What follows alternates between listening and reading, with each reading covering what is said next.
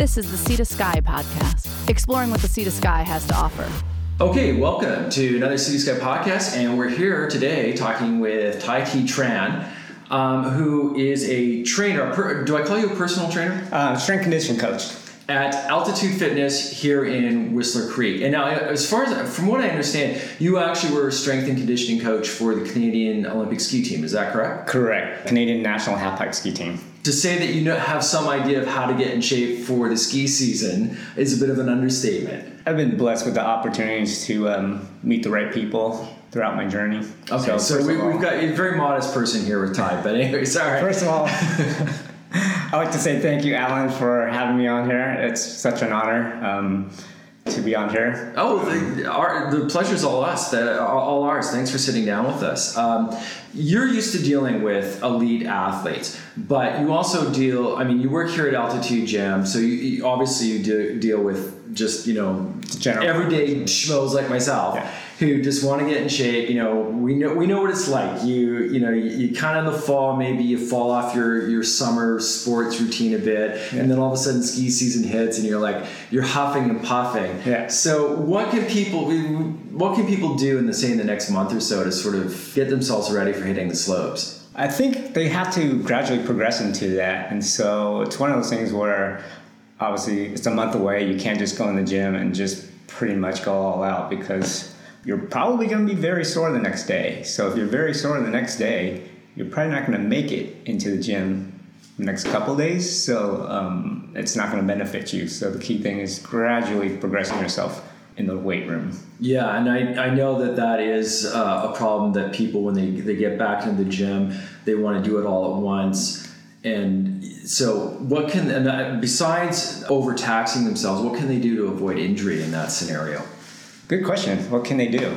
Or how do they avoid injuring themselves while they're, while they're working out? I think for one, I think it's always good to ask for assistance. So if they go in the gym and um, they feel uncomfortable, um, I think the best advice will be just contact someone who's pretty much specialized in that area to um, help them achieve their goals. So I think that's the main thing is ask for help so you don't go in there, you know, clueless. Right. So I think that's the key thing. Do you recommend stretching before working out or after? Good question. So you know, there's lots of research, and it's it's you know it's going to be mixed. So when you're talking about stretching, performance-wise, um, there's a lot of research that shows that it kind of hinders your performance, like your strength, your power. And so, um, do you really want to stretch before you're doing an activity?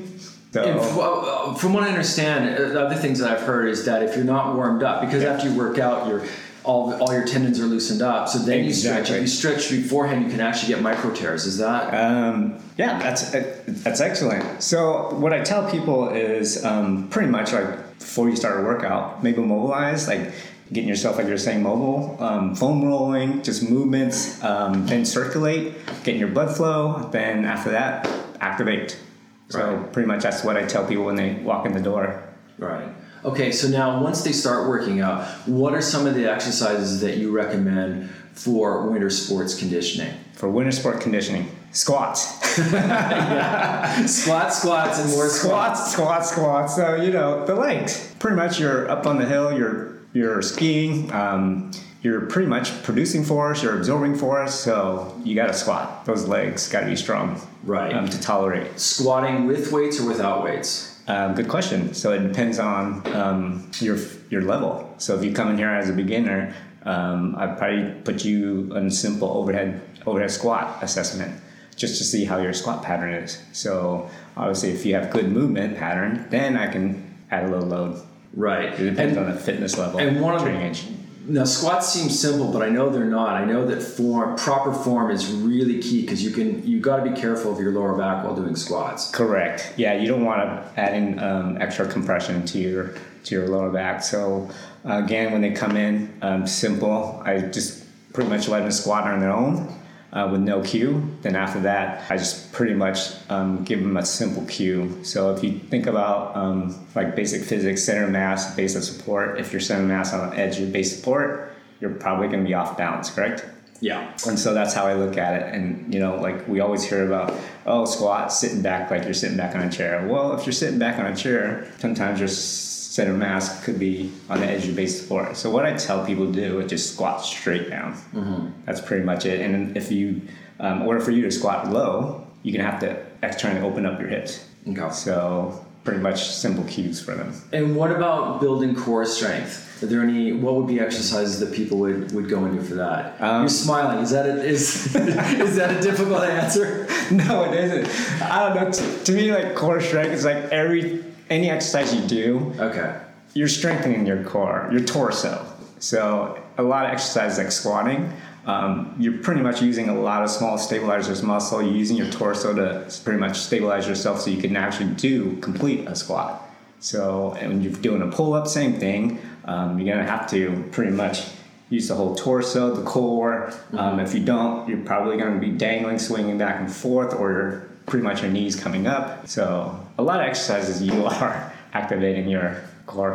Well, I know, I, and let the record show that Ty's using air quotes when he says core, and I know that's a bit of a buzzword. Yeah. But but you know there are, especially for guys, guys tend to overwork their upper body, and I know that I've you know I've done exercises where I've gone in. I mean, I did the what do they call it? The where you pull on the straps. T-Rex. T- okay, I had a girlfriend that talked me into going and do that, and I thought it was a girly exercise. I had to admit, you know, everybody everybody's talking core, and I'm also using the air quotes now. Yeah. But I had to admit that I went there, and I did find that I was working parts of my body that I, I didn't generally do when I went in for a workout. Yeah, I mean TRX. If you're not used to it, just changing the angle of your body is going to challenge you.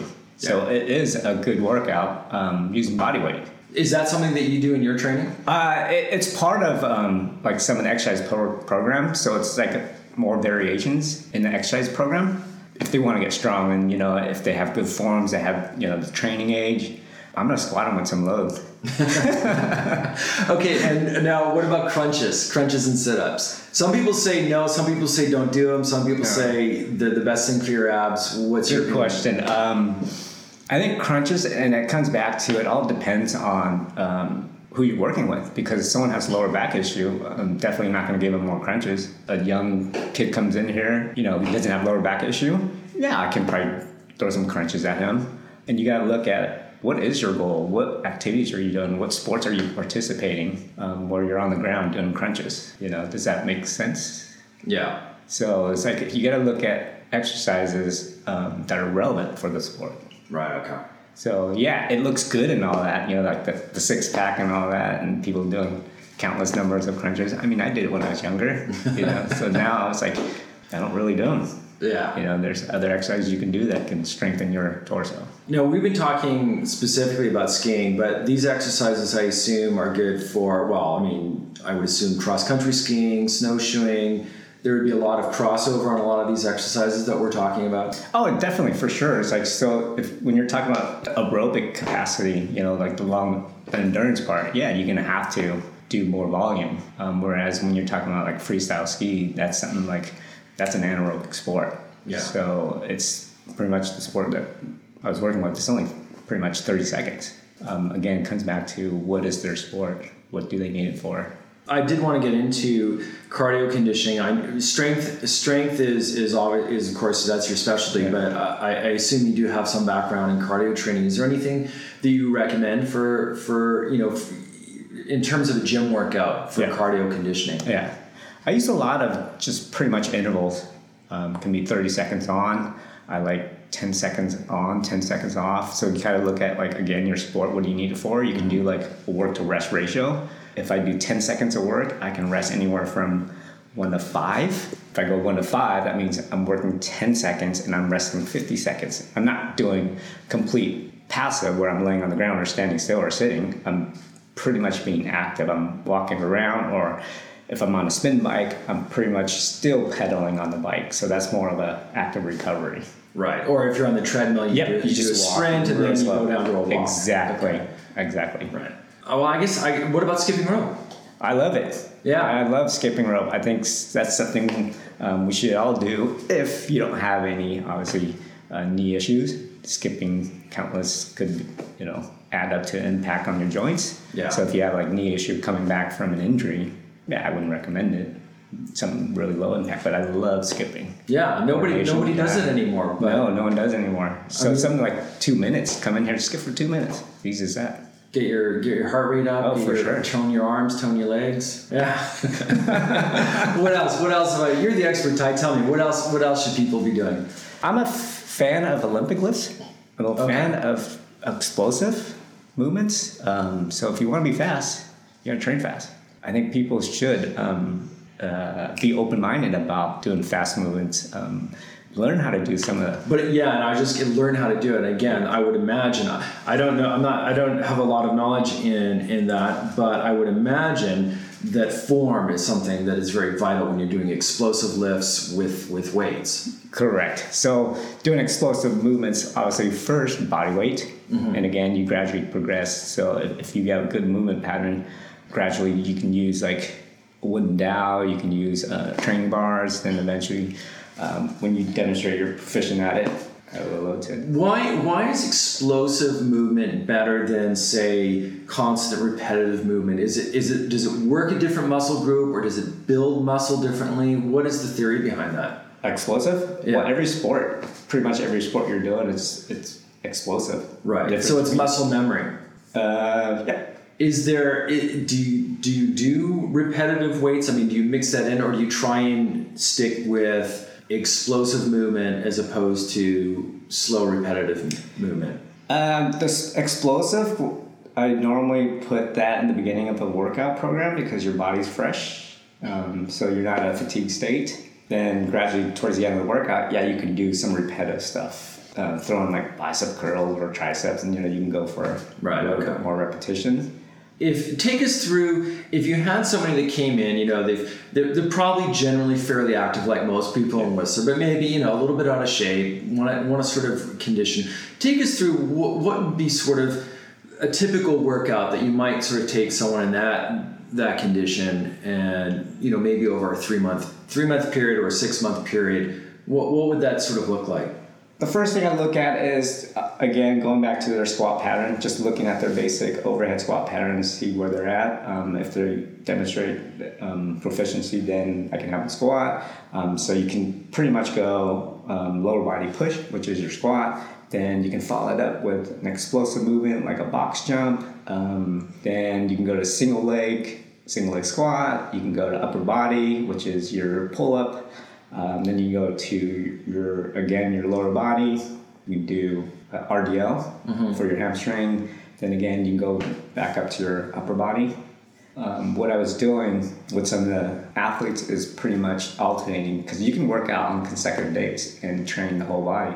And again, you got to look at the, the training volume too. So something like I can look at session one, they can do lower body push, which is your squat, and they can do an upper body pull. Then you go to pretty much a unilateral, which is your single leg, uh, single leg push, then upper body pull again. So see how it kind of works. So one is the lower body is a push, upper body is a pull. Then the next day I'll swap that. I'll switch it around where you're doing a lower body pull and an upper body push. So that way you kind of balance out. Right. Okay. And how long would these workouts be? Uh, usually they, they should, you can finish a workout in less than an hour. Okay. So if someone doesn't have time, um, and that you're going to hear a lot of that. Because I think that's what a lot of people think. You know, they think, "Oh, I want to get in really good shape, but I don't have time to get in the gym." And they don't realize if you're doing an effective workout, Yeah. you don't need two, three hours. You need No, you don't. forty-five minutes to an hour. You don't. Um, pretty much, you can just go through your warm up and your workout. You can do some pretty much a circuit. Mm-hmm. So if you're getting back in the gym, you can you know set yourself up for a circuit and just, just go through the exercises. Um, then cool down, foam rolling, and if you like, you know, then stretch. Mm-hmm. So you can you can get in the gym and get an effective 30 minute workout. All right. So, what are some of the sports that you enjoy? And the sports I enjoy. I love tennis. Living here in Whistler, the first one he leads off with is tennis. I love tennis. There's a lot of tennis players here in Whistler. I love tennis. Did I say I love tennis? yeah, I think you mentioned that. Yeah. I love snowboarding. Yeah. So those are pretty much my two: tennis and snowboarding. So you're not in the gym. That's what keeps you busy. And in the gym, and I love Yeah. lifting. Yeah. Um, I used to mountain bike, hike, but now I'm just uh, playing tennis, snowboarding, and being in the gym. Yeah. So Nothing wrong with that. Sounds like Yeah, I know it's beautiful here in the mountains. What's the point in being in Whistler if you're not in shape, right? too much. Too much to enjoy out there. Yeah. Well, round is a shape, so I'm not kidding. All right, Ty. Well, thanks so much for talking with us, and I hope that helps. Uh, if people want to find you, they can find you at Altitude Gym. Correct. And you're not the only trainer here. I assume that there are other trainers here. Yes, there's there's other trainers. Uh, Cinta, there's Richard, Kate, and there's Erica. Um, so there's um, other trainers here. Right. And a friend, friendly, friendly group of people. They're not gonna. Oh, they, don't, they don't bring out the bull whips. They're not Yeah. going to. Uh, no, no, we don't do that. Um, Yeah. It's I, I just want to say like it's it's amazing and it's a, it's a blessing. Um, I met Kate and you know she gave me the opportunity to work here, so it's it's a pretty amazing gym and you know she's she's she's an amazing person. She works extremely hard, and so I think that really inspires the whole staff to you know when you see someone like that working countless hours and you know it inspires us. If it doesn't, then you know you probably mm. shouldn't. You You shouldn't should, be you're in the wrong business. yeah, you're in the wrong profession. So it's all about you know the people. Right. You, know, you, you gotta you gotta cater to them. Right. So whatever they need, you know, we gotta provide that. All right. Thanks again. And this has been Sea to Sky Podcast. This is the Sea to Sky podcast. If you have a comment or story ideas, please check out our website at seatoskypodcast.com or on Facebook and Twitter at Sea to Sky Podcast. Thank you for clicking us on.